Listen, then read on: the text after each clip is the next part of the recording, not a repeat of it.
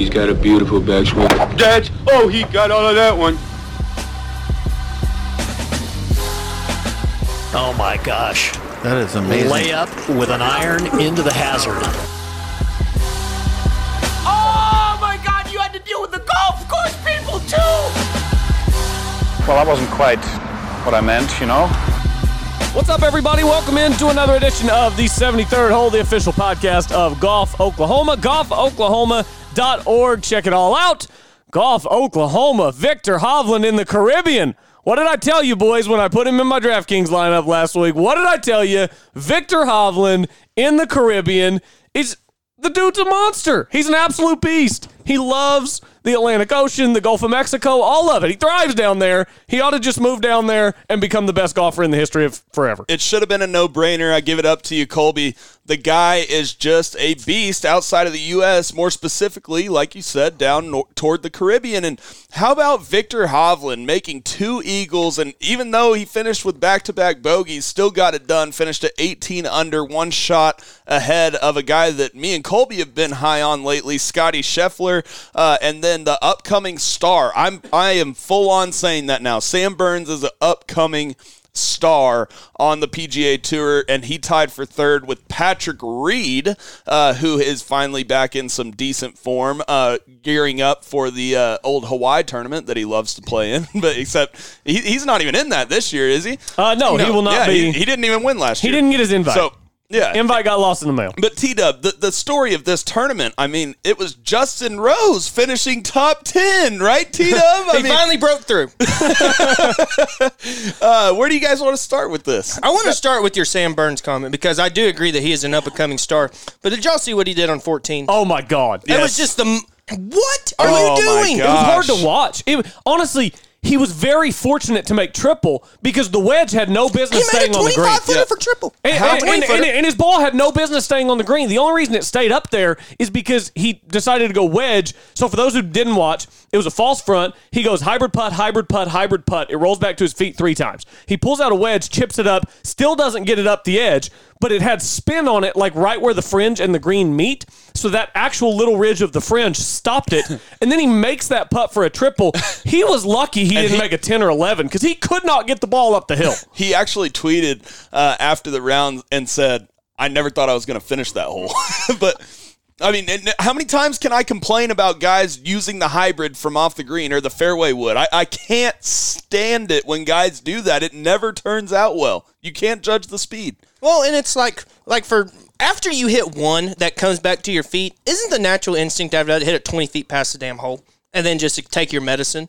Like, how mm-hmm. many times do you have to hit that shot? Or it's like, even if you do hit the hybrid putt a second time, blast it past the hole. A lot of I mean, times you see that with good players, though. They know the tendency is to hit it too far, and so they'll hit it too short. It's like when, uh, you know, an amateur golfer, you know, a 10 handicap, when the ball's below their feet, the ball's going to go right. But actually, with a good player on tour, the ball technically has a, um, you know, tendency to go left because guys are so aware of the ball going right. So I think it's kind of that same uh, phenomenon. Well, and I'll say too.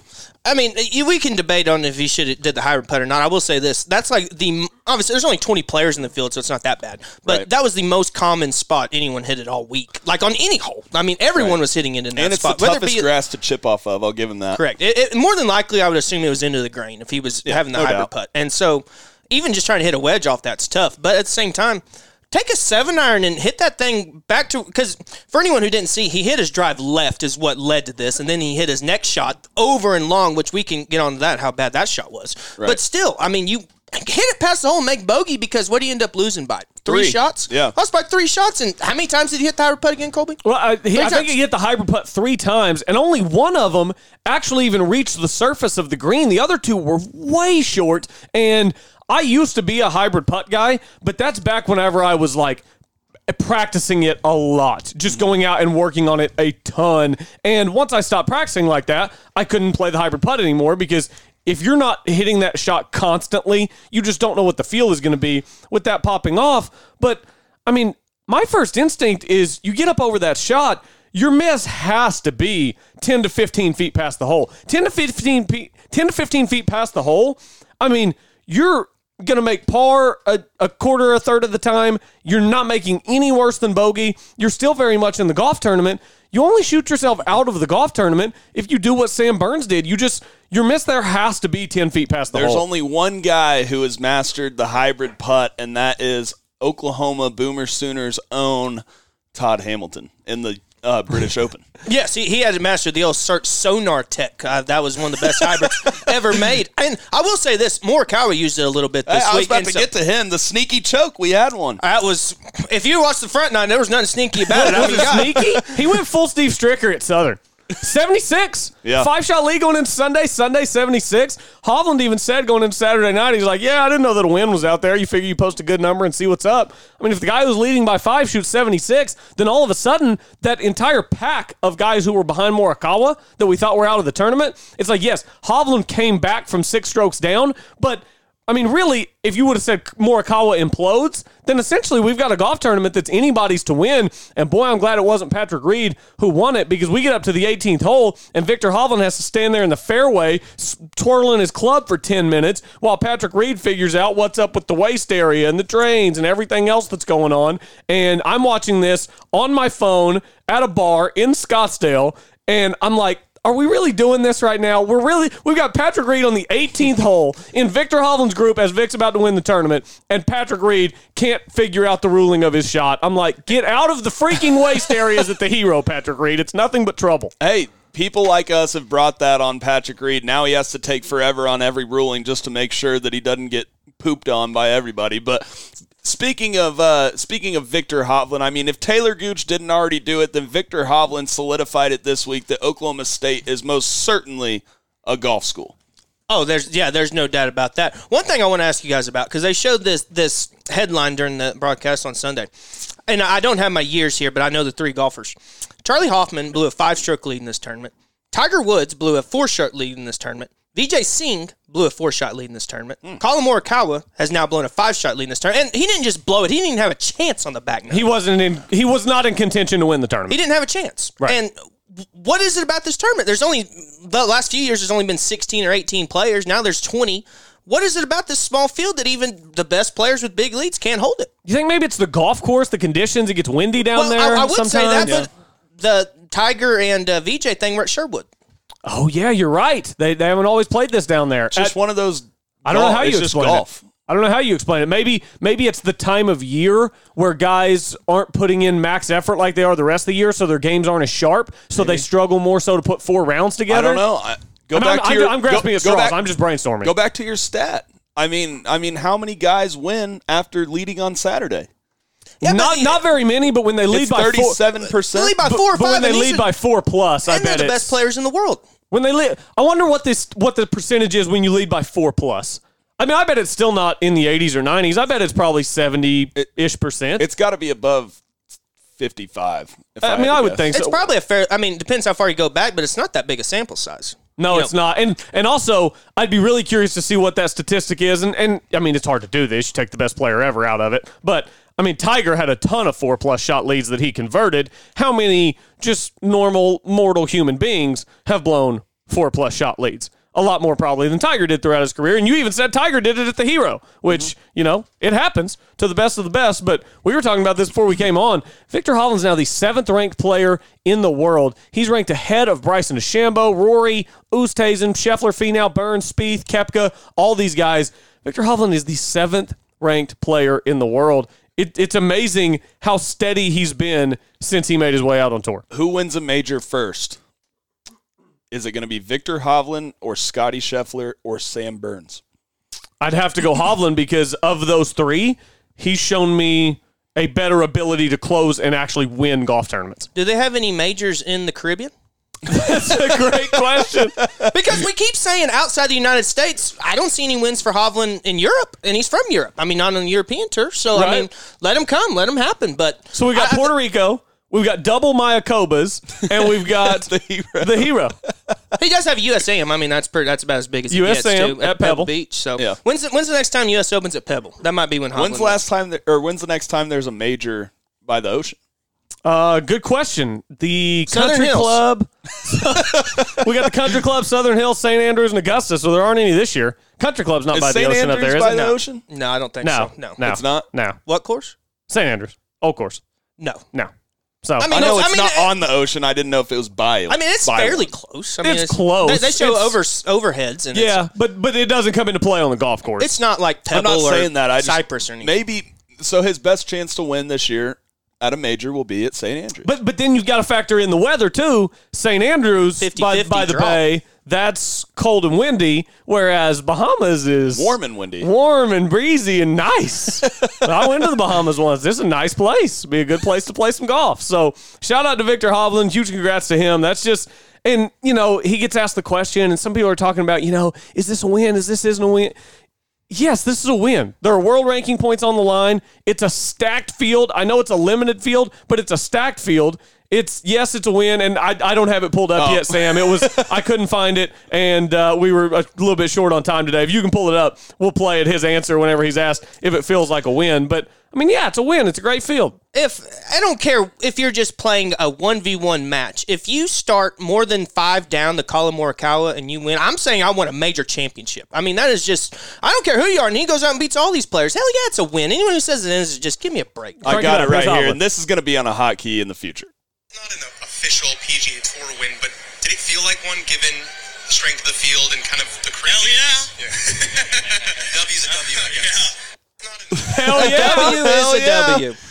I'm betting it's going to feel like a win tomorrow whenever that direct deposit hits too. No doubt, and I love you know. I, I don't just- think the bank discriminates between PGA Tour events and unofficial events. no doubt, and and- and like I was talking to TG about, I mean, it has to feel awesome to win right before the off season, and it's kind of the same thing with Hovland as it is Gooch. Yeah, so Hovland's going to have what? All of three weeks to enjoy his offseason? I know. It's just crazy how golf just goes so year round. And I do Um, know, I you know, I do know that he's going to go over to Norway and spend some time away from golf and see some family too. That'll be good.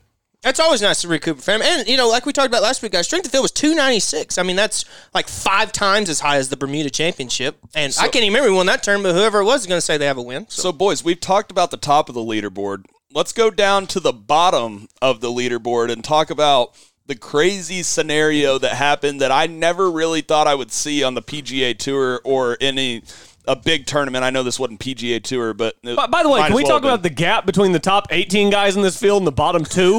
because 18th place in this tournament was Rory at six under. You have to drop seven shots further back to get to Henrik at one over. And then five shots back of Henrik is a Jordan Spieth. It looks like here on the leaderboard, who went 75 76 on the invited? weekend. I mean, who gave this guy his card? Come on now. But I, Uh, I wasn't actually still watching. finished top twenty. By the way, we were asking last time how Henrik got in this tournament. He was he's the fin- he was the defending champion oh, you're right. because they didn't have it last year. I You're totally forgot right. about that. That- okay, that yeah, makes could, more could sense you now. imagine a defending champ of a tournament not getting to play? So T Dub, do you want me to explain it, or you go ahead and explain what happened in this, Okay, in so this scenario? basically, and there, there's some other stuff in here considering they, they we had the old DJ situation of they had it posted all over the place apparently. Nevertheless, they get up to Spieth and Stenson are in the final group on Sunday, so they're out first. They're just trying to get done with their day, go enjoy the Bahamas or getting home, whatever they want to do. They get up to the ninth tee box after eight, and they step up and they tee off, and they seem to be content walking down the fairway. Next thing you know, rules official comes up and says, "Hey, did you guys hit from the right tee box?" And they're like, "What are you talking about?" And they look back and they're like, "Oh, okay."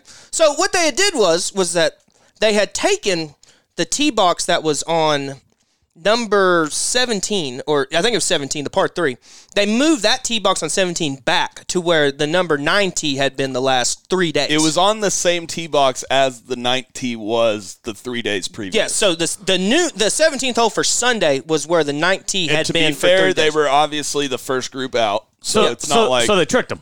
they did yeah and, them. and one thing to they me, mentioned it falls on Greller, right?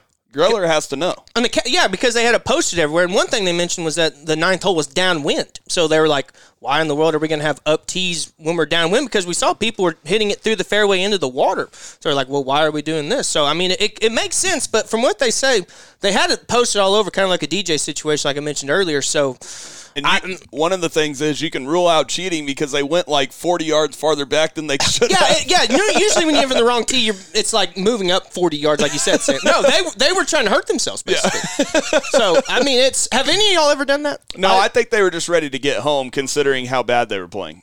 So in the Washita Valley this past summer, my group comes around at the turn. It's a nine-hole golf course. You play it twice. You play different sets of tees. And hole one and ten is a par three, but the two sets of tees are probably I'm I'm not talking distance wise. The two holes are played from different angles. So the two tees are 80 yards apart, and we we thought we were in the right place. We weren't in the right place, but there there was a mistake on the rule sheet that two different rule sheets were distributed, which kept us from having to take a penalty because we had the wrong rule sheet, which told us the wrong box, and it was it, the whole thing was just a complete cluster, you know what. But yes, my group did accidentally hit from the wrong tees from an incident that was not our fault. They chose not to penalize us because we didn't even realize we'd hit from the wrong tees until after the round. This Right. was on number 10. We didn't realize until after the round that this had even happened. I had already left the golf course because I played terrible. I went I went back home and, and conceived a baby. We were we were gone. That's uh, shout out Washita Valley. Layla's a Washita Valley baby. I, I think I've already said that on the air. But anyway, I was gone from the golf course. I didn't find out until the next morning. They had like some big meeting about it to determine whether we should be penalized and all this stuff. I, I got to the golf course the next morning and somebody walks up and they're like, man, lucky deal yesterday not having to take that penalty. And I'm like, what are you talking about? Turns out we had played the par three from about 30 yards further than we were supposed to because we had gotten mixed up on the rule sheets as far as where we were supposed to hit. So- And, in all so, fairness, yes, that I a it. nine-hole course too. You know, Yes. so it's like you're playing at the same time around. So that, that is easily doable. I've actually done that before. I've actually, or where I, I hit from like 20 yards closer, and then I walked off tee box. I looked back, I said, "Oh shit, I hit from the wrong tee box." People who do it at Oak Tree on three and 9 Mm-hmm. east and west, because those tee boxes kind of those holes kind of crisscross. So I know I know people. I think one of the guys down in Chickasha said that his son uh, Brock German was playing in a tournament out there, and like their whole group, I think, hit from the wrong tee because those holes crisscross. Right. You know, it, it, it's one of those things that has to, everything has to align for this to happen in a big time tournament.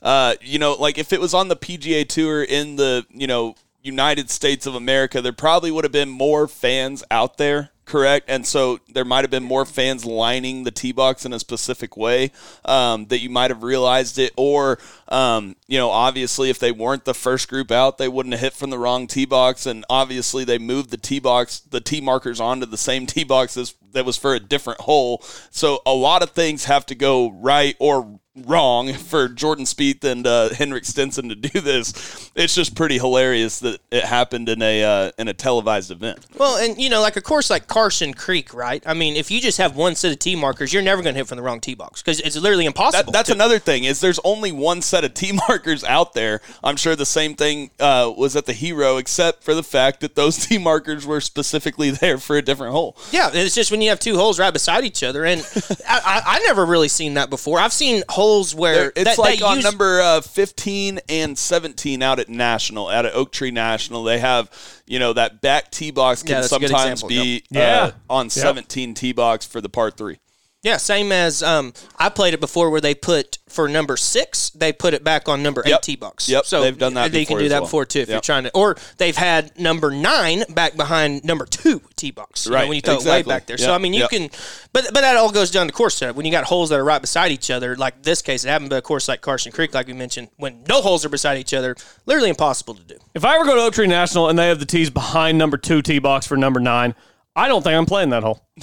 Oh, remember that's where it was in the transmiss. I couldn't get to the fairway. Oh, I remember that's where it was in the transmiss. I that was I did the just fairway bunker every time. I that didn't was have a an choice. absolutely if it's into the miserable three days. You got to aim for the, the Hogan fairway down the middle. What year was that? Like 2012? Yeah. Transmiss.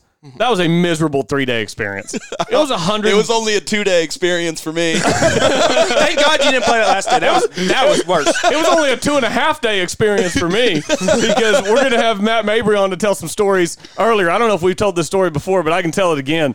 We're out there at Transmiss. It's like 115 degrees, three straight days. Taylor makes the cuts. We play day one, day two. And I guess the course was set up too easy. Somebody complained. So they go out, they set the course up, and it's just a freaking monster on day three. So we go out there. And because someone like broke the course record or tied It tied was it. like 65, 63 was leading. And it's Yeah, like, how in yeah. the world does that happen? It was crazy. So anyway, so we go out. Final day's 36. So you play 18, 18, 36 on the final day if you make the cut. It's like 115 degrees that day. I'm caddying for Taylor, walking Oak Tree National, carrying the bag. And I don't, I don't even, what'd you shoot the first 18? I don't even remember. It was high 70s. It was So best I could do. 78 Yeah, 78, 79, something like that. And we walk off. I think you started on the back. So we walk off nine green and we're standing there by the putting green in the clubhouse parking lot's right there. And Taylor looks at me. He's like, man, I, I don't have any chance in this tournament. It's been a long couple days. If you want to head out, you're good to go.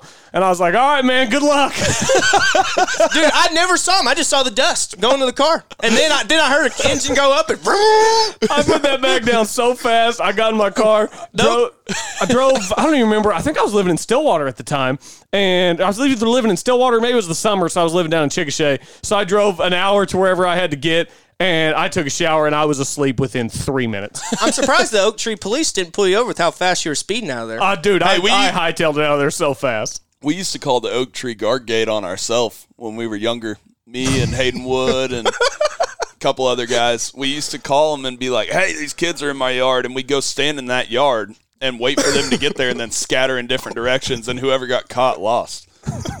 what? That's the most degenerate thing I've ever heard. How old were you? Oh. Hopefully you were like eight or oh, nine. Oh, no. this is 16 for sure. No, we were like 12, Okay. 13. Yeah. I mean, bad. that sounds like something that, that middle school boys would do. So you went Yeah. out of your way to grab a phone to Yeah. call him and say, "Hey," and then you went to that yard. Yeah. And then, then what happened Stood when they in the showed? front the- yard and then scattered. did you have like a rule, like they had to get out of the truck before you could run? Like No, they never got out of the truck. They would drive everywhere. I respect it. I, mean- respect it. would they drive into yards and stuff? Yeah, I mean, if you were lucky enough to like find a little pathway back to the golf course, you could hide in a bunker. They'd never find you there. That's That was my key, but I knew the course like the back of my hand, so I had an advantage on all the kids that were like football players and whatever. So That's absolutely brilliant. Scouting So- out the course more to hide from the Yeah. cour- than you are to exactly, declare the kept course. my yardage book in my back pocket. And all you had to do was make a phone call. All you had to do was make a phone call, and it was all set up. That's Oh, perfect. yeah, that's great. All you have to do for the absolute best dentistry in the metro, make a phone call. Ring Family Dentistry. Ring them up. They go out of their way to ensure all treatment is as comfortable as possible. Leading edge technology, delivering same day crowns for more than 20 years. They've got implants, clear aligner, orthodontics. They do it all. All decisions are made by the patient. If they can't show why treatment is needed, they will not prescribe it. They explain their opinion, answer any questions, and ultimately leave all decisions to the patient. Now, I mentioned we were going to have Matt Mabry on story time with Mabes. Sam? Hey, by the Gonna way, bring in your before we before we get to Mabes, I want to uh, give a shout out to my guy Brett Layton. He sent me. Uh, he's a listener of the pod, and he sent me um, a cup that his wife makes, and they have a company called Kick Ass Cups. You can follow them on Instagram and Twitter at Kick Ass Cups. These cups are, I mean, they're I mean, kick ass. This is kick ass. Yeah. This is. We, we need cup- to, we need I'm gonna tweet, out, a picture, of Yes. it, but it has the 73rd hole logo. It has the Eagles, the Roos, the sports animal, and a and a tiger. Obviously, I mean the tiger, and we'll get to tiger in in uh, in the future on this podcast because we got we got some Oh, stuff yeah. to talk about. We have big cats on the Um, prowl. But anyways, big shout out to them. I mean, these are awesome, and go get you some. This will be a great little stocking stuffer uh, for for Christmas. Imagine how kick ass this cup would be without the Eagles logo. I mean, that'd be a good looking cup at that point. I We do just- like the I do like the green on it though. Kind of that dark green. is kind of like it's, a. a, it's Eagles colors. is that what it is? Eagles. Yeah, I don't. I don't like that. I don't like that. I don't like that. How All about Gardner Minshew? got yourself a quarterback finally. I say just roll with Minshew, future of the franchise. I love it. All right, it's time now. Uh, Sam, bring in your boy Matt Mabry. And now we are joined by the great Matt Mabry. Some of you might have seen his tweets before uh, on Twitter. He does this segment on Twitter called Story Time with Mabes. And Mabes, I'll, I'll let you explain it a little bit further on how you got started doing this. But uh, just to give the listeners a little background, Ma- Matt Mabry was my teammate uh, at the University of Tulsa. He's an Arkansas boy from Little Rock uh, and has played on the mini tours for many years now. And uh, and so Mabes, just take it away, and uh, and then we'll get to your story. But tell me how you started this first of all. What's up, guys? Thanks for having me on. Uh, started uh, probably a couple of years ago, and I'm driving, you know, playing the mini tour circuits, and you got 11 hour drive and you're bored, and I just have memories run through my head. And I just felt like the world needed to hear them, you know? So I was just like, all right, story time. Y'all pull up a chair and listen up, and I just tell some some messed up story that happened during my uh, 20 years of playing competitive golf. we all have a lot of stories, but no one's as good of a storyteller as Mabes. So, Mabes, uh, you tipped me off a little bit. You said to ask you about conference in college at Oak Tree East Course, correct? Uh, in 2014. The family side over there. The yeah, and side. actually, I wanted to do this one because that's where we met. Because you came Yep. out, you were coming in the next year. Right? That was a good one. Uh, so back in 2014, because the this was back in Tulsa, was in the Conference USA days, and uh, the tournament was always at Texarkana Country Club, which is a great course, and the weather is always perfect in the spring there. But for some reason, they decided to move it to Oak Tree East in April, and it was like 45 and blowing 25 out of the north. So that was fun. And uh, Logan McCracken and I, he's another Oklahoma boy, we finished first and second in that tournament, and our team finished third. so it was a fun uh, car ride home. But a little backstory to this one. Uh, What the three and four back shoot? What the three and four back shoot? I gotta know. Uh, dude, I can't remember. We were leading the tournament after the first two rounds, and I know three through five didn't break 80 the last round, and I'm pretty sure they were a combined like 10 over on number 18 Oh god. coming in. Okay, all right. Continue your story. So I remember first round we teed off on the back nine, and I'm walking off seven tee box, and I see a Tulsa head cover land on the ground. I was like, oh, somebody dropped their head cover. Pick it up, and no, there's a driver head in there. That's good. And uh, I'm like, well, I know who this is. We had a guy from New York who's a bit of a hothead, and uh, so we get done, and I was like, "Hey, man, here's your driver head." And he's like, "Oh, thanks." I was like, "You hit a bad tee shot on seven? And he's like, "No, I duffed a chip on six, threw my wedge in my bag, and my driver broke." Well, I was like, "Oh, okay." So that night, he had to hitch a ride back to Tulsa to get a new driver. So he has to drive. He drives his own car back. So that's uh, will prelude to this story. But uh, after all this goes down, we're driving home, and Colton Staggs and Mark Mumford, the guy who I was just talking about, are riding with Mumford because he's got his own car now. and Coach Brogdon did not say a word. And y'all know the drive from Oklahoma City to Tulsa. You know, you get to that uh, that toll booth about halfway through the turnpike. Coach Brogdon did not say a word the entire drive until we got to the toll booth. And all of a sudden he just goes, Guys, I have never in my 40 years of coaching seen a team where a guy finished first and second and the team didn't win. That's just unbelievable. And me and Logan are just sitting there holding our trophies like, what do you want to do about it, coach? The two guys that blew it are riding home in a different car. He says, I just don't understand it. How can y'all be that bad? And I was like, well, coach, at least you just get to go with me and Logan to regionals now. So the whole team. That's brilliant. That's actually. It That's reminds me. Of, It's going to be less expensive. that is classic That's a good point. Coach Brogdon. You're on a budget. You can save some money there. Reminds me of our high school golf team in 2010, which was Taylor and I's junior year. Taylor won regionals. Myself and our three bag, Brady Bellinger, qualified for state as individuals. So we had the regional champ, two other guys qualify for state as individuals. We did not qualify as a team because we didn't have a fourth guy who could break 100. Oh, no. oh, Yeah. man. You see, uh, Oklahoma is a little more competitive than Arkansas, though. In Arkansas, if you just break 100, you're going to state. You know? Ma- Mabes, while we got you on, I-, I need to hear some more great Brogdon quotes. Do, do any come to mind? There's one that you that, that you like to say a lot. It's one of my favorites. Well, you like make a double bogey or something, and he's like, "I don't know why you're upset about it. You hit five bad shots. You should be happy you didn't make seven. yep. That's a good one. That's a really is good one. That's absolutely true. Oh man. What's the other one, Sam? The the fairways thirty yards wide and the golf ball is only one inch Yeah, we're, we're standing up. I'm. I mean, we had gone to Oktoberfest the night before, and I'm sitting up on the first tee, the scariest hangover tee shot of all time uh, at the Oh, yeah. Patriot. Especially the wind's blowing. Yeah. and, and Brogdon put his arm around me and he goes, Sammy, he goes, imagine how many golf balls would fit in that fairway. He goes, it's not that hard. so, what a legend I like Bill the old, Brogdon is. uh, I like the old uh, on the pin. Like someone's complaining about how tough the pin is on a par three. The middle of the green don't move, boy. That's a really good quote. That's actually That- very true. That's brilliant. That's absolutely brilliant. Mabes, that's uh, great stuff. We're going to have to get you on more often for some of these stories. I know our listeners are going to eat it up. We appreciate you. All right, thanks for having me, boys. All right, mates, have a good one. Matt Mabry joining us here on the 73rd hole, the official podcast of Golf Oklahoma. Story time with Mabes. Follow him on Twitter, Matt Mabry. Follow us at the 73rd hole on Twitter, 73rd hole on Instagram. Make sure you head over to golfoklahoma.org. We're going to take a break, come back on the other side, and keep this thing rolling on a Tuesday. Stay with us here, 73rd hole, the official podcast of Golf Oklahoma. When something the size of a golf ball hits your roof, you need to call McRay Roofing.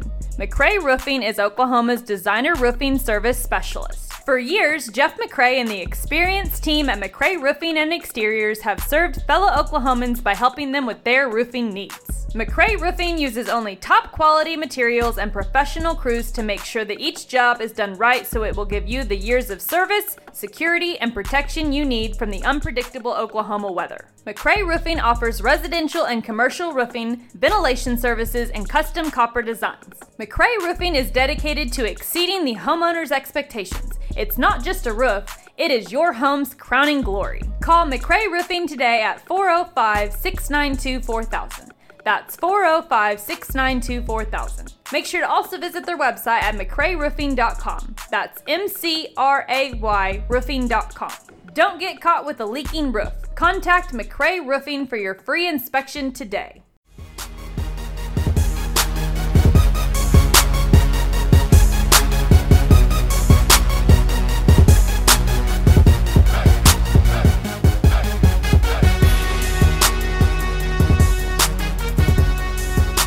Welcome back, rolling along here on the 73rd hole, the official podcast of Golf Oklahoma. It's uh, we need to at some point have a paid subscription to our off-air conversations that are beyond not safe for work. We'd have to have paid subscriptions because we certainly can't put any sponsors What on the talking- conversations we were just have talking between about the the. Lions game. We were just talking about the Lions game, and It's so funny. I did Jared not know Goff? what NSFW stood for until now.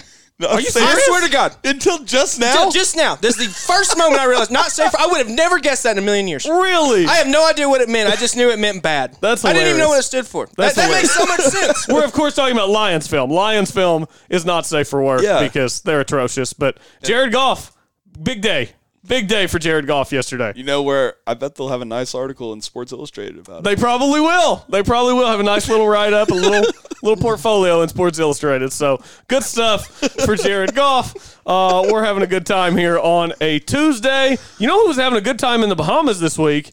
I mean, boys, the big cat is on the prowl. I know. Is, he's looking swole. I mean, he's absolutely jacked. He's out here hitting range balls. He's pumping drivers.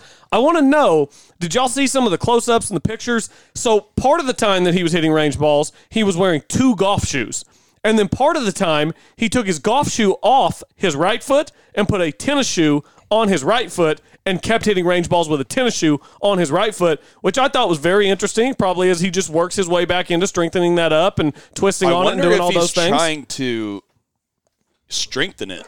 Like, you know what I mean? Because wouldn't it be harder to keep your balance with a tennis shoe? And so he's trying to like, wouldn't you have to use your muscles in your right leg more with a tennis shoe? I think probably if I would assume, you know, a lot of golf shoes they're tight around the ankles. At least they are Yeah. for me. Yeah. So it's like you almost need more ankle flexibility to You wear would a think golf that shoe. Tiger could hit up Phil Knight and say, "Give me some different shoes." Oh, I'm sure that they've been working on some some stuff, but I just I thought it was interesting that he switched to the tennis shoe for part of the range session. But he was down at the other end of the range, the private range there at Albany, and I mean he was pumping drivers. He had a bucket there with hundred balls in it. He's How about him not being scared to hit balls in front of people now? I, I think I love it. I think every day there were either pictures or videos of him hitting balls. I'm pretty sure he hit he had a range How about him wearing They said red three on or four Sunday, days. too? I got to get me one of those shirts. Three out of four days he practiced. That's what they said. Okay. I, mean, thought, I, it thought I was saw big four, bu- but they said three. or Big four. buckets too, like long range sessions. And the biggest thing is drivers and three woods. And Yeah. they We're look not, we're not just hitting eight irons. they look decently fast. I mean, it, it looked like he obviously wasn't swinging it, you know, ball speed 180 like he was at the Hero, whatever, three years ago. But it seemed like he was getting it out there at least 280. I mean, I think the reality is from this point forward in Tiger's career, for him to actually win on the tour, it's going to have to be one of those weeks where he hits his five iron closer than everybody else hits their eight iron. Yeah. I, I mean, I think that's the reality we're in. But I mean, that's how he's always won. He just need. I think he might, you know, in a perfect world, maybe hit more fairways and lay back a little bit. And he's the best iron player of all time. Maybe we see him go on another streak. Maybe I'm being positive, positive Polly right it's now. easy to do after we see all these videos coming out. Everybody always gets excited. Remember when I said he would never win again like two weeks ago? What a dumbass I was because I am all in on Tiger. He's gonna win. He's gonna win this year. It's the Oh my reverse God. jinx, is what you did. Reverse jinx. I don't think he's going to win this year. I did reverse jinx it. Maybe I should go back. He's never winning again. you know, so here, here's the way I look at it, right? And this is where optimism comes in. If Tiger had to play an 18 hole tournament in a cart, he'd play tomorrow, wouldn't he? Yeah. Yeah. Well, I mean, we've already Yeah. heard uh, from a bunch of sources that he's playing in the father son, which is carts number one and number two. Charlie gets the tee off from so far up that he they're going to take most of his drives anyways. So I think that they're going to play in the father son and actually be able to compete a little bit. I mean, if we would have, like we were just so excited about the video coming out, would have said back in into January, February that he'd even be swinging, and we're talking about he could literally play 18 holes in a cart if he needed to desperately. I mean, that's a long ways away from 72 walking though, and maybe even more than that when you include playoffs So and all that. I heard a great idea. This last week, a couple weeks ago, I was listening to a podcast. I can't remember which one it was. I wish I could credit whoever it was because this is a great idea. They said that the PGA Tour needs to implement new regulations, a new rule specifically for Tiger's comeback. Tiger wants to enter a PGA Tour tournament. This is what he does. He shows up on Sunday wearing red. He doesn't play the first three rounds. The, the first three rounds are a career lifetime achievement award. Tiger starts Sunday's round two back. every time he wants to tee, every time he wants to tee it up in a PGA Tour event, he shows up on Sunday. He gets to use a cart. He starts two back. May the best man win. I'm in. I'm in. I'd, I'd pay good money to watch Hey, it. I'm so in. was that Lifetime Joe- Achievement Award. Was that Joey LaCava behind him in these videos? Uh, good question. I th- don't know. I think it was uh, what's his best friend's name that's always Is that with Robbie him? Mack? I think it was Robbie Mack. I, don't know, was. I thought Robbie was smaller than that. Whoever it was, might, Kind of a far video away. We might. I need to thought find a I thought I different saw a picture. different picture that Robbie Mack was in. Okay. So I think that it was Robbie Mack. And Bryson was down there hitting balls with him one day. The eighth ranked player in the world, one behind Viktor Hovland. Thanks for trying though, Bryson. Man, Bryson. He was leading after two rounds. Let's not forget that. He was. We were all looking a little dumb for the heavy fade. And then he very much came back down to earth with a 73 74 on the weekend. He ends up finishing T14. So, um, Uh, by the way, your mom just tweeted at me, Colby. oh, did she? Something good? Something bad? Something in between? At, at least we're finally over uh, Bedlam talk. So uh, here we go. Uh, these movies, I'll let you guys decide. Movies. From these movies, you you have to choose three if you're going to a desert island. oh, I saw you tweet this this morning, but I can't remember the movie. You got to so pick three movies. How many, how many do we three have? that you can watch for. You can only watch three more movies for the rest of your life, but you can watch them over and over again. All right, so you got Friday Night Lights. Man, it's hard to beat that. You got Remember the Titans. oh shit. You got Waterboy. You got He Got Game, Love and Basketball, 42, The Sandlot, Moneyball, Coach Carter, Hoosiers, Rocky, Happy Gilmore, Dodgeball, Miracle, and White Men Can't Jump. So I said, I tweeted out, and I said that my three would obviously, and it's not even close, would be Happy Gilmore, Coach Carter, and Miracle. Your mom said, "How how is Remember the Titans not on your list?" I love Remember the Titans, but it's not it's not as good as Mer- uh, not as good as Miracle, and I just love Coach Carter because it was when I was growing up. It's one of the, my favorite movies ever, and then Happy Gilmore is the greatest sports movie ever made. what's the what's the hockey movie called again? Miracle, Miracle. Miracle? Yeah. See, Miracle. The hard Because this is thi- America? America. Miracle. Yeah. The hard thing about this, Miracle. Miracle. the hard thing about this list is that He didn't say miracle. Miracle whip. Whipping those he didn't. into He the didn't net. say. Do you believe in miracles? What were you saying, Tom? I was going to say the hard thing about this list is that if you only have three more movies, like for example, Friday Night Lights is one of my favorite movies ever, but it's a hard movie to watch repetitively because the ending sucks. Yeah. You know, so it's like Speaking of even that. though it's a better movie, but yeah, I got. we had well, a Friday Night Lights ending at the Big Well, 12 well, well, I wanna get to that. hold on, hold on, Kim- because I narrowed my list down. I narrowed my list down to five. Okay, remember the Titans, Sandlot, Coach Carter, Happy Gilmore, and Dodgeball. I've limited to my top five. Um, I love Remember the Titans so much, but I don't know that I could rewatch it forever. So I think I'm gonna throw out Remember the Titans because I don't think I could rewatch it forever. Sandlot, Happy Gilmore, Dodgeball, Coach Carter. If I'm watching something forever, I like to be in a good mood. I like to laugh and have a little fun. I think I'm throwing out Coach Carter. I think I'm going Sandlot, Happy Gilmore, Dodgeball. Dodgeball to me is a vastly underrated. I don't hate it. I mean, these are all great. There, you can't get any of these wrong, except for, I mean, maybe Go on and make your jokes, you jokey joke maker. maybe Moneyball. Rocky is too old. Hoosiers is way too old. Dude, too Rocky's old. a classic, man. And there's so no, many. and I, that's the thing I'm about a Rocky. Philly guy. I like But, but Rocky, the problem it's is just that Rocky's not the best Rocky. yeah, I know That- it's that's a not. good That's point. true. The best Rocky's And Rocky now, Four. now, see, if you had the Rocky series, I mean, they would obviously be Right. have to be in there because Right. you'd have. and eight then movies, but obviously, still. Waterboy's out because Happy Gilmore is better than Waterboy. In my yes, opinion. and you're not just going to watch Adam Sandler the rest of No. your life. see, that's the thing. You have to get like comedy, serious, and then like flex. I need to watch 42 again. I can't remember a lot about them. Do we want to while we're Chadwick talking about the uh, while we're talking about the programs? Do we want to go ahead and fire off 30 seconds of Yellowstone? We should. All right, let's do it. You started off. Spoiler alert, by the way. We're going to do 30 seconds of Yellowstone. We'll start the clock. I'll start it off. We'll go back and forth. As soon as the buzzer sounds, we're done. So if you don't want to hear the spoilers, come back in 30 seconds from now. All right. Uh, Jamie and his dad, weird relationship. Dad's a weird guy. He, he's got to go. Yeah, I agree. Uh, Walker got stabbed and then just got thrown in the ring with uh, with what's his old face. Lloyd, they put Lloyd, him in the yeah. pin. They like took the knife out, sewed him up, and put him in the pin. uh, Beth got to meet his dad's new friend. Yeah, they hit it off. That went really well. They, Yeah. they seem like they're going to be friends in the future. Uh, yeah. Uh, how about the boy, boy who we just call boy? I guess at the end of the movie said he wants to be like Rip. Uh, he said he wants to be John Dutton. Right. He said I want to be him. Oh, was it Rip walking away or was it John Dutton walking away? It was John Dutton walking away. 30 seconds Okay. Yellowstone. I didn't realize that. I thought it was Rip walking away. 30 seconds Yellowstone. Good stuff. Good right. stuff. What were y'all saying you wanted to dive into with the disaster or the Big 12 championship or Venables or whatever? Was there something else we wanted to get into before we go Scottsdale? Because I got I got some some story time from Scottsdale. Well, I want to hear some. I, I, Scottsdale. I, I gotta know. You're the biggest OSU family I've ever met. I mean, and we talked about that's the most OSU thing to do, right? Just totally bust OU for the first time ever in ten years, and then just totally choke it off. With oh, for fl- sure.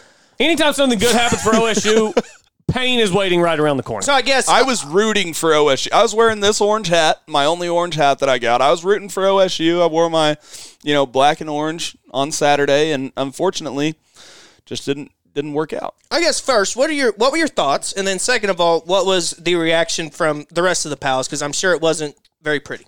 Uh, so they were texting a little bit during the game uh, about whether Caveat: Your parents and sister went to the game, correct? They went to the game. Yes, they were there. So they were texting me asking about whether they showed a couple replays on TV. Dezmon Jackson, whenever he like caught the ball over the defender, but Right. clearly did not score. But they didn't review it, and they were in the stadium, couldn't really see it, so they To were mad. me, I thought at first he was most definitely in, but then they finally showed the down They- the goal I- line. and it took them. It, it- people wouldn't have gotten so worked up if they'd have shown that replay. I got worked up because they didn't show that replay originally. I was like, know. how do you not even review it? I'm It not was- saying he was yes, in. I was like, I just want to review. I was saying the same thing too because the stupid broadcast didn't show the correct replay until after the entire goal line series when they were going. How did you know break. before they did the goal line series? Because I was texting you about it. Well, I had seen it like right as you sent that. I had just seen it. Oh, really? So it was just perfect timing on seeing that. Uh, no, I mean the game itself was a complete disaster. It was clearly there was a bedlam hangover. Um, your running back was out. Brennan Presley What's up barely with that, played. by the way? your center was out. Why did Uh, Warren not play? He had an ankle injury. He he just he, but it, it just wasn't talked about it's- beforehand. No, I mean he was hurt in the OU game. He just wasn't too hurt to play, and then he got hurt again in the OU game, and he was just too hurt to play. But uh, I mean, yeah, injuries, turnovers, So- and then you run 17 plays inside your opponent's 10 yard line and only score one touchdown. Colby, I mean, the You're gonna lose that game. I've been high on Gundy this year, but the play calling, you can't have three points and eight plays from the one. Yeah, I just I honestly don't think Gundy called any of those plays, and I don't know if that's a good thing or a bad thing that he can't radio up and say do well, I'm saying that, on the one yard line, he has to have, have the final say, right? I, I don't think he does though. I think that Really? I think Dunn has autonomy. Is is and again that's just what I think, but I think Dunn has autonomy to call those plays, and Yeah. um, yeah. I mean, it was a complete train wreck, complete disaster. But you know, My question is, who out of who wins national championships? How many of them call plays? uh, how many head coaches call plays? Yeah, head coaches. Uh, yeah. good question. Saban, doesn't. Dabo doesn't. Um, Kirby Smart doesn't. He doesn't win. Kirby. Smart doesn't. He will this year. Yeah. Yeah, I mean that's yeah, th- not very Because that was one of my criticisms of Lincoln was that I think it's hard to play to be a play caller and a head coach. How are you supposed to? That's way too many thoughts. going on. Obviously, Brent Venables won the uh, won the press conference to me. Who do you guys think is going to be his OC while we're talking about that? probably Uh, Lebby. Unfortunately, I think it's going to be Lebby, which I think the fact that Jeff Lebby is still in college football is disgusting and shameful. He was, I, a lot of people probably don't remember, he was one of the key guys at Baylor that helped foster the rape culture down there. Um, I mean, it's not OU's fault that he was let back into college football. I, I just, every time he gets a new job, I just shake my head. I But think he's a heck of an offensive coordinator, though. So I think that'd be a good hire football wise. Football wise, yeah, I just, I, I'll never, I'll never get over what happened at Baylor, but that's just me. Getting I haven't my looked into that little bit. stuff enough, but I've just seen you know highlights and different Right. things that he's done on the football field. It looks good. I would like to. I mean, obviously, we're not going to know every scenario, but I mean, he because he is uh, Art Briles' son-in-law. He He's, is- he's a son-in-law. That yes. is, you talk about a weird situation right there. I mean, your your father is your boss, or your father-in-law is your boss, and horrible things are going on at university. What what are you supposed to do? I mean, obviously, you got to do the right thing, but my goodness, that is, I mean, talk about a pickle. Yeah, definitely a bit of a pickle uh, there with that kind of whole family situation. But uh, yeah, I mean, I think Venables is a good hire. It's there were a bunch of names thrown around. I think didn't we all say last week that we thought it was going to end up being Venables? Yeah, Yeah, I mean, mean, I for, the most percentage, yeah. those kind of the, my my question, and I'll ask y'all. Y'all are OU fans. Venables wasn't coaching this past weekend. Why did it take a week? Were because he wasn't their first choice. you think? I think they went to Fickell first, and then Fickell said, you know, after Notre Dame hired their guy, you know, and after Cincinnati made it into the playoffs, he just said now's not the right time. And I'm sure Cincinnati offered him some more money as So well. So you think maybe there were just like one or two other guys that they were waiting to hear from? yeah. And okay, Well, I think that they they called like I I believe uh, Joe C that he called Venables first. But Oh, I, yeah. but I think that they are also called you know Fickell and I'm sure he did his due other guys, diligence. but- Yeah, I don't know who was the highest on the pecking order, but I do think they just interviewed more people. And I don't know, they're coming out and saying that they, they didn't interview Dan Lanning, the guy from Georgia. There was a lot of I lot of don't- smoke that he was going to be the coach, but I mean, I, I think they just wanted to do their deal, due diligence, not hire a coach in 36 I don't hours. think that it matters though uh, in, in the long run. I think they got a great guy that the the fans can get behind, and I think you know uh, there's been a lot of talk about how he's been. You know how he was run out of town in the first place. I think that the fans have kind of learned their lesson that you know kind of be careful what you say, and I think that the fans are getting behind Brent Venables, and I think it'll it'll, it'll all work out. You know thought was weird?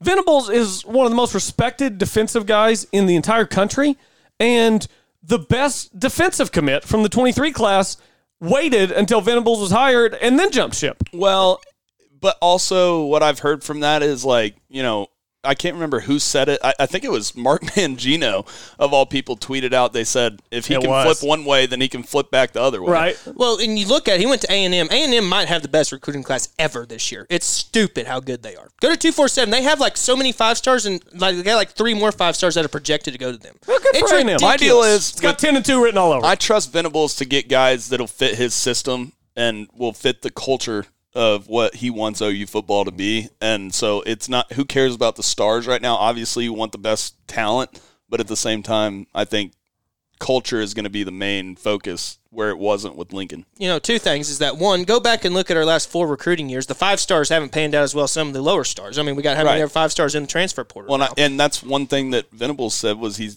you know not going to be recruiting freshmen like some teams do. yeah, and uh, like I texted y'all yesterday, if you want to transfer and you don't want to play for that guy, get the hell out of town. You're not a Sooner. That guy is unbelievable. and loves, make and loves him from through a. Whataburger. And Yeah. loves him from Whataburger. Who doesn't? Oh, it's What's your guys' have a. Whataburger order?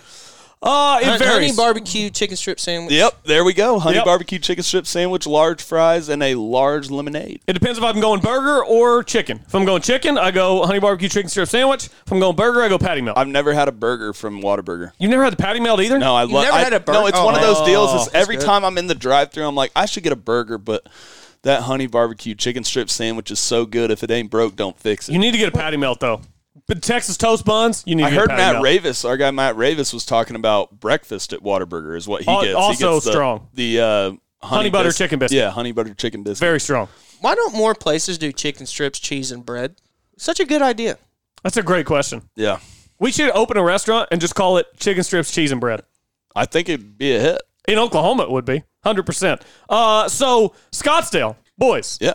Scottsdale, desert golf is the best golf. I can't go back to playing other golf now after having played desert golf. It is the absolute best. Uh, for whatever reason, it fit my eye. So we go down, we play We-Ko-Pa on Thursday. We play the Saguaro course. Now, where is We-Ko-Pa compared to Phoenix and Scottsdale? so it is, let's see, it's going to be southwest, right? e. East. It's south and then either east or west. Okay. it's down there. It's it's on the the Native American reservation. There's a casino down there. There's a whole bunch of tribal land, and then the golf course sits in the middle. They've got two 36 hole courses. They've got the Cholla course, which is the the not lesser course, but you know what I mean. Yeah. It's like that's that course, and then the Saguaro course is like the championship course. So we played the Saguaro course. I mean, course is in perfect shape. It's absolutely awesome. Property's awesome. Uh, so we played it tipped out. It was par seventy one. Went like sixty nine fifty. Um, so we go out first day. Was it more resort golf or was it more like like compared to the Raptor at Grayhawk? How was it? Uh, in terms of condition No, or as- difficulty. uh, difficulty. Um, I would say it was not as difficult as Grayhawk, but it was still pretty tough. It, the green complexes at Grayhawk were much more difficult, Right. and Grayhawk was longer. Did they have the greens fast at Grayhawk for you? yes. Yeah. Yes. So lightning. we'll get to that. So Talk we'll get, about- we'll more about. We-Ko-Pa. So We-Ko-Pa, great golf course. Um, so we started. I started the round with eight straight pars. Hadn't played golf in six weeks. I took my boot off two days before we went to Scottsdale. Started the round off with eight straight pars, a bogey, a birdie, throw another couple bogeys in there. 18th hole at We-Ko-Pa Saguaro course is if there's ever a south wind, it would be an impossible hole. It goes 503 from the tips, uphill, par four. You've got to carry it about 250 to get it up on top of the hill into the fairway. Uh, desert everywhere. As you hit your approach shot into the green, which for me was a three wood because I don't hit it that far. So I went driver three wood into this 503 yard hole. Uh, pin was in the front, luckily for us.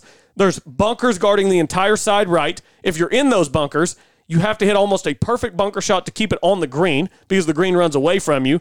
If you miss the green left, it falls off on that side. You're down in the bottom, pitching way back uphill. If you don't get it up like Sam Burns, it'll roll right back down to your feet. It's a ridiculous, ridiculous hole. There's a false front. What hole is it? 18. 18. That's the Waro. So I went driver three wood, uh, pins in the front. My three wood rolls up to about 10 feet short of the hole. I'm be putting straight up the hill for birdie. Catches the false front. Need to roll probably six more inches to get up the false front. Rolls back down off the false front. So now I've got like 60 feet, lagged it up to five feet. And then shows you the slope of the green. I played my five footer for par six inches outside the right, probably. Made it for a 73 on day one. So the other guy shot 77, 87, 88. Were so you guys one playing day for one. anything? We were playing two man best ball stroke play. And who was it? It was you and It was me, a few guys out from the greens, uh, Matt Laguerre, Chevy, uh, Preston Capron, who was down there. We were down there for his birthday trip, and then Tyler Delval was the other guy. So uh, the way it worked out, Chevy and Tyler are two handicaps. Me and Preston were four handicaps. So we paired up a two with a four each day. And then Friday we switched, and the other two went with the other four. We played for 50 a man, best ball stroke play, uh, and then they pressed after they pressed after number 11. Oh, Shit. I mean, That's so, when you know it's bad. so Thursday was me and Chevy. We shot 77 and 73. The other two guys who were on the team shot 87, 88. So it was just a bad mix up of teams that day. Uh, so they pressed after 11. We also won the press pretty handily. So we took 100 off them on Thursday. Friday, we got to play Grayhawk. And I mean, guys, I'm telling you, they should host the national championships every year at Grayhawk between now and forever. It's- Beautiful, huh? I mean, as soon as you drive in, it's just everything is green. It's lush, palm trees. the clubhouse, the building, the restaurants, the atmosphere. There's Phil's music. Grill. There's music playing out back. The Talon course is actually across the street. They- Great course too. yeah, great course. They've they've got their own range, own facilities, own restaurants, own clubhouse and pro shop and No, everything. it's actually Talon not course. their own restaurant. It's just a Mexican restaurant that's not affiliated with the golf course over Okay, there. so anyway, Yeah. but, but it sits right off right, the golf course. It right sits off like the right back off. behind the tent tee. Yes, The- yeah. sits right there. Which and it's uh, just- range did Good you place use? to have a restaurant. We use the Raptor range. Okay. Yeah, on that side. So we use the Raptor range. We get started. We're playing it from the tips as well. I was a little worried about that because that course goes a little longer. It's a shade under 7,300. Which, did you play both courses? Uh, no, we just played Raptor. Raptor, We just played Raptor. Didn't have time for both. So we played Raptor, and it's just, I mean, the condition, even on the putting green, we could tell like these things are going to be fast. The green complexes, the greens are huge, massive undulations all over the place. The thing that's huge cool, fall offs. Yeah. The the thing that's cool about Grayhawk is like I can have fun playing it and it's a challenge for me and but it's playable enough to where like my dad who plays the white tees and kind of runs it up on some holes is able to do that out Yeah. of Grayhawk. Yeah, there's a lot of holes on both of those courses where you could run it up, uh, and you had options as, as to how to play shots. Some of them you couldn't, but a lot of them you could. So, I mean, we we go along at at Grayhawk playing decent. Um, number seven's a par five. I went iron, iron, wedge, and birdied. And then eight is the par 3 that it goes a little downhill. Pin was kind of front left, so we couldn't see it. There's a big bowl. It's one of the holes that Logan McAllister aced in the uh, in the national championships, and we had to wait because it was backed up there. Everybody's taking pictures and stuff. So we had like a 10 minute wait, and we're sitting there, and the guys in my group were trying to remember what holes Logan aced in the national championship. And we'd had him on a few weeks ago. So I just texted him and I was like, hey, man, I'm playing Grayhawk with some buddies. we can't remember what holes you aced. What, what, where, where'd the hole in ones show up? And he said it was number five and number eight. I was like, all right, perfect. We're, ple- we're fixing to play number eight. Uh, he's like, good luck. So I step up on number eight and I hit a six iron and it's going like at the front left of the green and pin's kind of front left, but it, it's blind. You can't see the hole. And one of the guys that I'm playing with, Chevy, he played there before and he starts walking off to the right and he's like, I want to see this if it goes in. And I'm like, what? I'm like, this has a chance? And he's like, yeah, watch, watch the way this kicks. It hit the big slope on the left. So we walk off to the right. It actually landed on the green. Oh, it did? So it landed about a yard on the green. It takes the bowl. And dude, this thing is rolling right toward the cup, and I don't know how it didn't go in. It burns the edge and rolls out to like it stops like four inches from the hole. that would have been electric. On a guy's trip, I mean, it just, it just barely did not go in the hole. It, the amount of alcohol that would have been consumed on the vacation I'm sure trip. you guys weren't short on it. oh, oh no, oh no.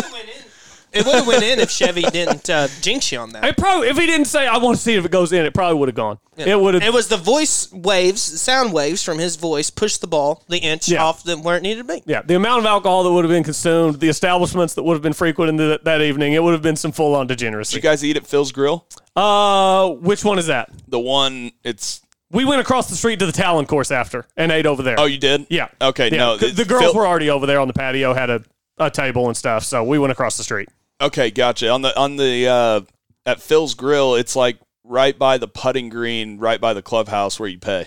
Yeah. Okay. Yep. So I know which one you're talking about, Yeah. and it looked awesome. Great patio. It's great. It's that food is unbelievable. Yeah, yeah. But- so, uh, so we make the turn. So I, so I go birdie birdie on 7 8, and then I bogey 9, 10, 11, 12, and 13. Made five bogeys in a row. So I'm eight over through 13. I par 14 through 17. I go iron, iron, nine iron into 18 to like 10 feet, make it for birdie, shoot 79 at the Raptor course from the tips, beat everybody again on day two.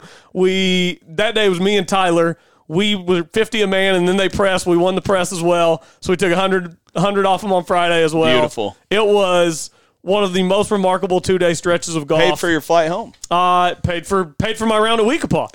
Yeah, free golf at We-Ko-Pa. I played all 36 holes with the same golf ball, and I only hit from the desert one time. It was on a 240 yard par three at We-Ko-Pa. I was like six inches off into the rocks, chipped up and made bogey. Uh, yeah, 36 holes with one golf ball. Only got in the rocks once. And for our listeners, I mean, it's a public course. How much was it to go play Grayhawk for Uh, one round? so We-Ko-Pa, after taxes and fees and everything, was like 201 with Yep. a cart to go play it. Uh, that's everything included range balls, practice facilities, all that stuff.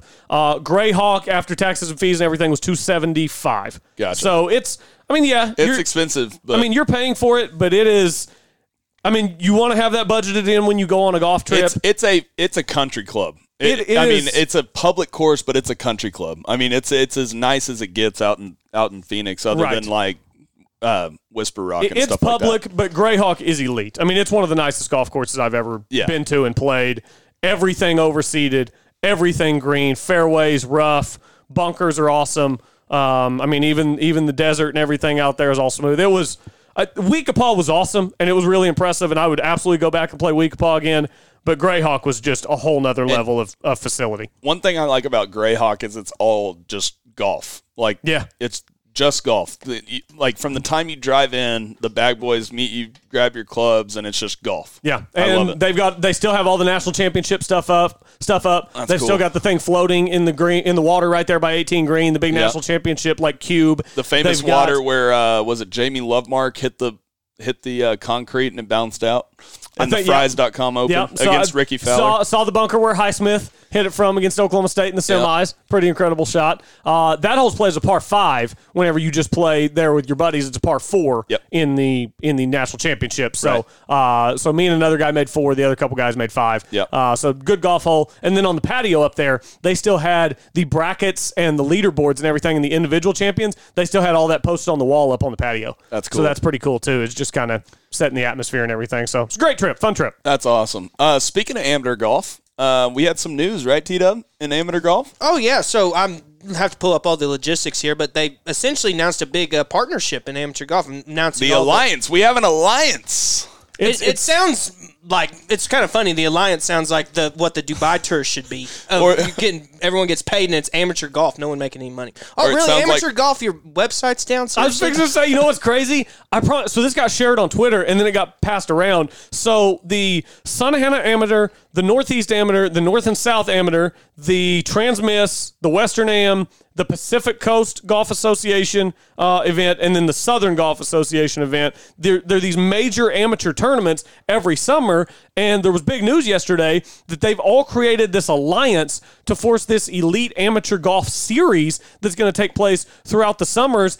And I promise you, amateurgolf.com was not prepared for the amount of traffic that they were going to get on this story because once it went viral on Twitter and some of the bigger guys were tweeting it out and stuff, and then everybody got a hold of it. I mean, it went viral and everybody's talking about what a great deal this is and this elite amateur series. And now their site's down, so we don't have all the like intricate details for you, but what we can get them on the next show when their site's back up.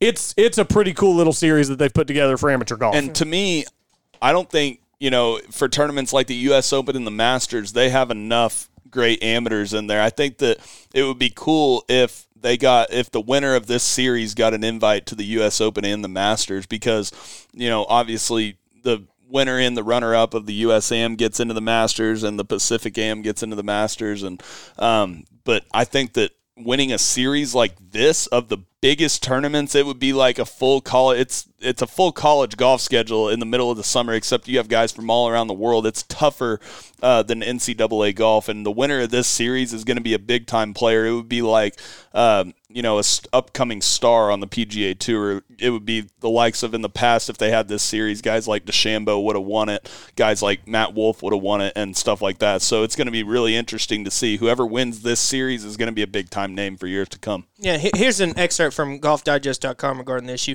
The centerpiece of the series is a competition for the Elite Amateur Cup, so that's kind of like a FedEx Cup for amateur golf. Golfers earn World Amateur Golf ranking points throughout their finishes in each individual event, and the player with the most points overall will be declared the winner. In turn, he will receive a sponsor's exemption into the PGA Tour's Butterfield Bermuda Championship. The top five players in the year-end rankings will get exemptions into the U.S. Amateur and into U.S. Open final qualifying for the next year, provided they remain amateurs.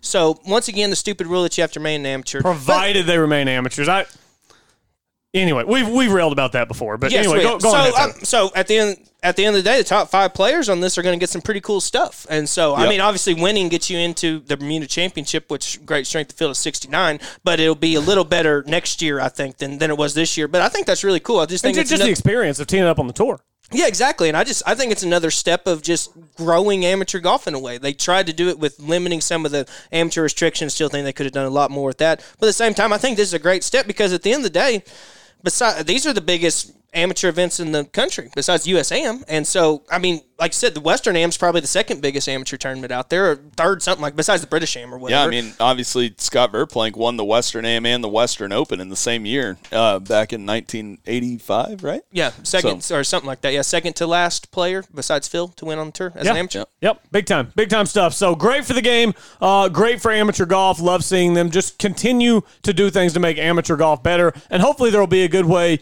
to consume some of those tournaments, some good live scoring, and maybe.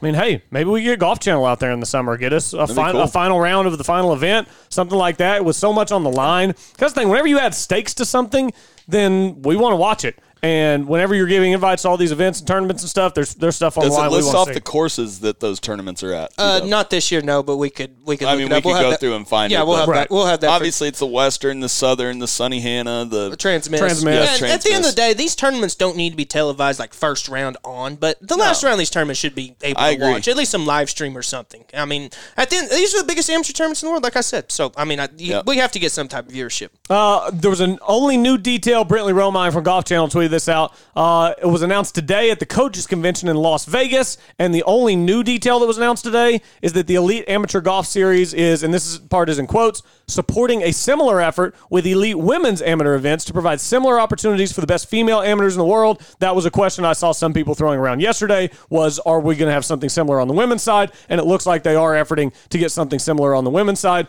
uh, which is great. Continue to grow amateur golf, to continue to grow women's golf, just continue to grow the game. I wonder one thing about that that would be different. And I know some of these are don't have all women, but at the same time, you know, the Augusta Women's National Amateurs are by far the biggest amateur tournament in my opinion. I think it's probably bigger than the U.S. Let Women's. me, Am, let me in my ask you guys a question. Would it be better to get an exemption into a tournament like the Bermuda Championship that you might be able to compete in uh, a little easier than a major? Um, no, I, I Like, think say, would you rather play good in the, question. would if you're I guess it obviously a on if you're- top amateur, but it- here's the caveat: obviously, you have to stay am, and if you're that good to win that series, you're probably gonna turn pro. Well, that's what I was going to say. If you plan on turning pro, I think you'd rather have the Bermuda invite because you don't have to stay AM to get the Bermuda invite. I don't believe, right? I didn't see it on here, but you know how it is. They I, I wouldn't think so. That that would be really ignorant, but they're ignorant with a lot of amateur Right, rules, so- but then to accept the USGA invite, you have to stay amateur. So if I was going to stay AM, I'd rather have the USGA invite. If I was going to turn pro, I'd rather have the Bermuda invite.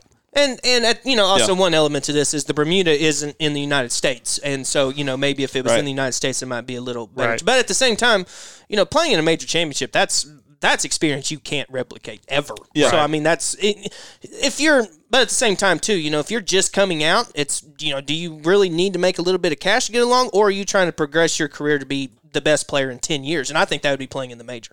Yeah, you're probably right. Case by case basis, I'm, I'm sure guys will do what's best for them. Uh, good stuff today. Good stuff always. We'll take a break, come back later in the week. I believe, gentlemen, correct me if I'm wrong. We have set aside some time later in the week. We are going to craft Humpman National for our great listeners. Thursday. I, I believe so. All right, believe so. Thursday. We I'm gonna do some research, get my par fives together, and we're gonna all. And the rules are to go over them one more time. This is not a draft like we normally do. This is we're creating Huntman National, which is a 18 hole par five course of the best par fives in the country or in the world.